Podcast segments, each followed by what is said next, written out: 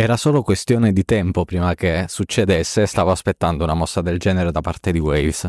A cosa mi riferisco? Mi riferisco alla notizia uscita proprio in queste ore eh, annunciata dalla stessa Waves, che è una delle case produttrici eh, di, di, plugin audio più longeve, sono plugin usati a livello professionale anche a altissimo livello, perché obiettivamente sono dei plugin che soprattutto in passato sono stati molto importanti dal punto di vista della, della produzione eh, del trattamento audio, eh, Waves ha annunciato che eh, anche eh, lei ora offrirà un servizio di, eh, di, di, abbonamento per usufruire dei propri plugin. Bentornati su Smartis, la serie di micro appuntamenti del podcast Musicista Smart, il format dedicato a chi vuole rendere la musica qualcosa in più di una passione.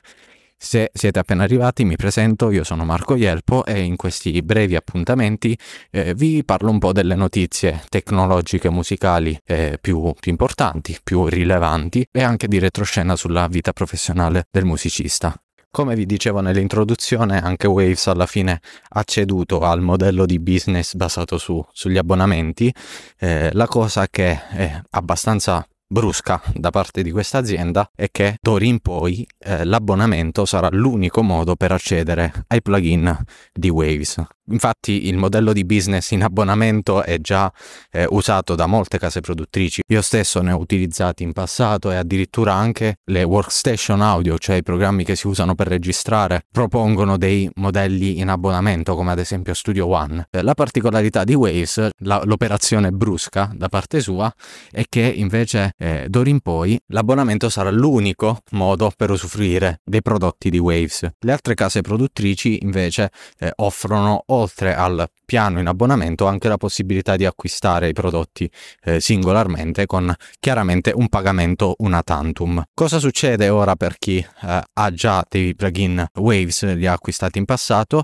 potrà continuare ad utilizzarli, però non potrà più aggiornarli. Per accedere agli aggiornamenti bisognerà appunto abbonarsi ad uno dei due piani disponibili, che uno mette a disposizione una quantità limitata di plugin, eh, mentre l'altro mette a disposizione tutto il catalogo dei plugin di Waves. Nell'abbonamento abbonamento incluso anche l'accesso ad una community con eh, lezioni, trucchetti e eh, pareri, consigli sul, sul, mix, sul mastering utilizzando appunto questi plugin. Mi sembra abbastanza chiaro già da un po' di tempo che sempre più eh, case produttrici di software eh, cercheranno di andare in questa direzione qui perché obiettivamente per loro è un modo per garantirsi eh, delle entrate più o meno stabili e comunque a lungo termine e allo stesso tempo anche gli utenti sono sempre più propensi a eh, ad acquistare degli abbonamenti ricorrenti a prezzi grossomodo abbordabili invece di pagare magari centinaia di euro una tantum per l'acquisto di, eh, di un plugin.